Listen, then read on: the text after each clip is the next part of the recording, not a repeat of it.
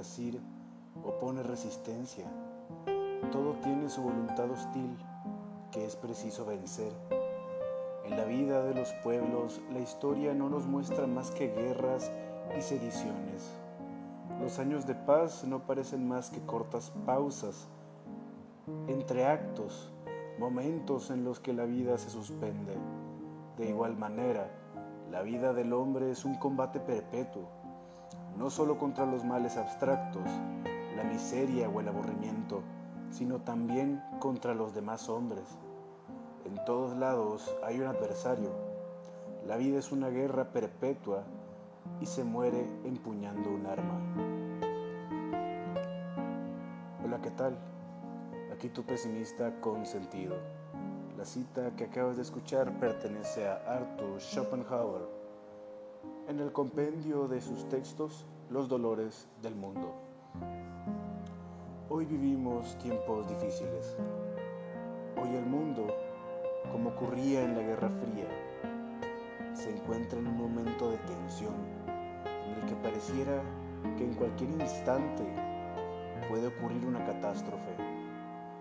Y si no ocurre ahora, tenemos por seguro que terminará por ocurrir.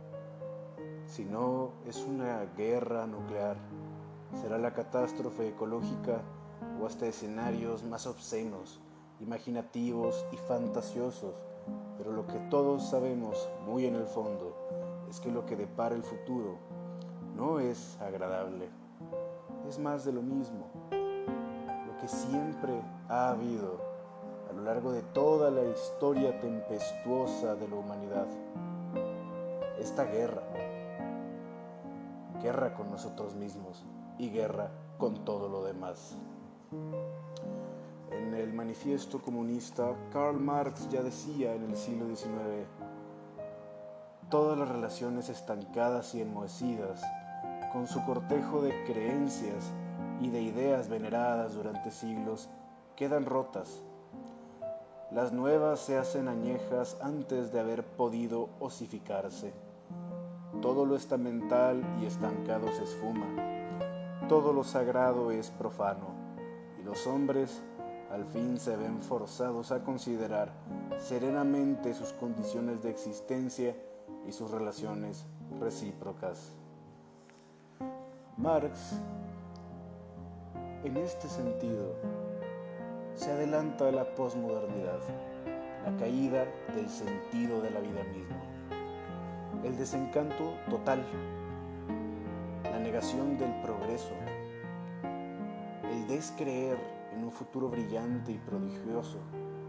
Ya no tenemos la posibilidad de utopías, pero sigue siendo lo mismo. Este estado de guerra, esta miseria que Schopenhauer señalaba antes incluso de Marx, en tiempos que hoy parecen tan remotos. Karl Jaspers, filósofo alemán del siglo XX, escribió un ensayo tras la Segunda Guerra Mundial ensayo lleva por nombre El problema de la culpa. En una Alemania devastada, el filósofo reflexionaba sobre la culpa del pueblo alemán. Cada uno depende en lo fundamental de sí mismo, decía. Cada uno depende en lo fundamental de sí mismo y sin embargo cada uno está como individuo desamparado Común es la no comunidad, decía Karl Jaspers, en el contexto de la Alemania de la posguerra. ¿Cómo podríamos comparar los tiempos que corren con algo tan atroz, un momento tan vergonzoso de la historia de la humanidad? Y sin embargo, nuestro mundo contemporáneo no es solo el resultado de aquella catástrofe, entre otras, de todas las grandes guerras que de nada han servido, que han configurado el mundo de hoy, que nos ha dejado desamparados a todos en una no comunidad, que nos ha dejado a la intemperie, responsables supuestamente de nuestro propio destino, impotentes, buscando soluciones biográficas, es decir, personales o individuales, a problemas sociales que todos sufrimos. Aquello que tenía valor en el mundo se ha tornado frágil, dice Jaspers. Ya lo había dicho Marx. Y Schopenhauer, incluso antes, sabía que siempre había sido frágil. Ya a finales del siglo XX, el filósofo y sociólogo francés Gilles Lipovetsky decía en su texto La era del vacío lo siguiente. Sociedad posmoderna significa en este sentido retracción del tiempo social e individual, al mismo tiempo que se impone más que nunca la necesidad de prever y organizar el tiempo colectivo, agotamiento del impulso modernista hacia el futuro, desencanto y monotonía de lo nuevo, cansancio de una sociedad que consiguió neutralizar en la apatía aquello en que se funda el cambio. Los grandes ejes modernos, la revolución, las disciplinas, el laicismo, la vanguardia, han sido abandonados a fuerza de personalización hedonista. Murió el optimismo tecnológico y científico al ir acompañados los innumerables descubrimientos por el sobrearmamento de los bloques, la degradación del medio ambiente, el abandono acrecentado de los individuos. Ya ninguna ideología política es capaz de entusiasmar a las masas. La sociedad posmoderna no tiene ni ídolo ni tabú, ni tan solo imagen gloriosa de sí misma, ningún proyecto histórico movilizador. Estamos ya regidos por el vacío, un vacío que no comporta, sin embargo, ni tragedia ni apocalipsis. Y sin embargo, ha habido una regresión. De nuevo suenan en Europa los tambores de guerra, como un fantasma que renace entre los escombros chamuscados y caducos de una casa abandonada hacía décadas. Hoy todo lo frágil pareciera desmoronarse en escombro y ya parece que vivimos en una era cyberpunk.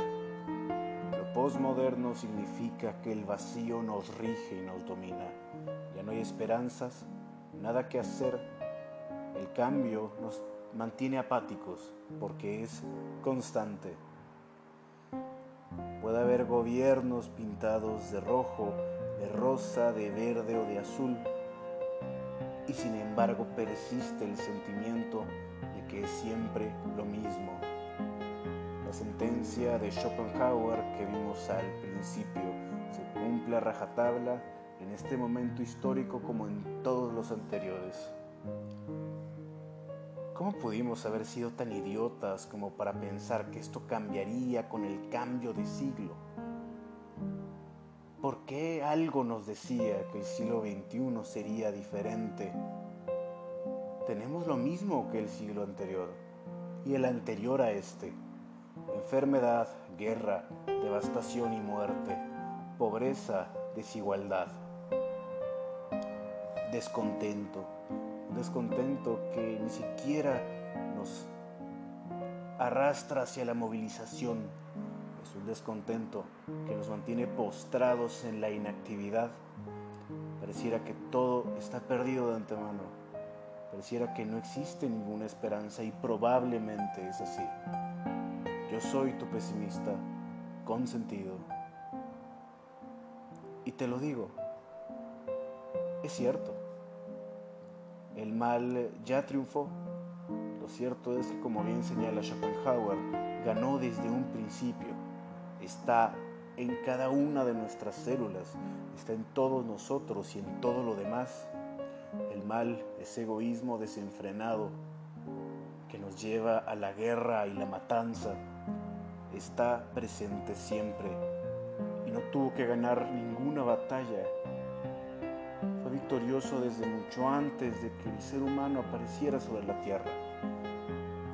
Pero el bien nace con nosotros y dado que el mal ya ganó, el bien solo puede ser una cosa y es la resistencia. Pero ¿cómo resistirnos al mal si ya ha sido vencedor antes de que la pelea comenzara? Como dice Bansen, simplemente nos queda ser héroes trágicos que saben que todo está perdido, pero de igual manera seguirán luchando. ¿Qué otra cosa puede darle sentido a nuestras vidas aquí en el vacío?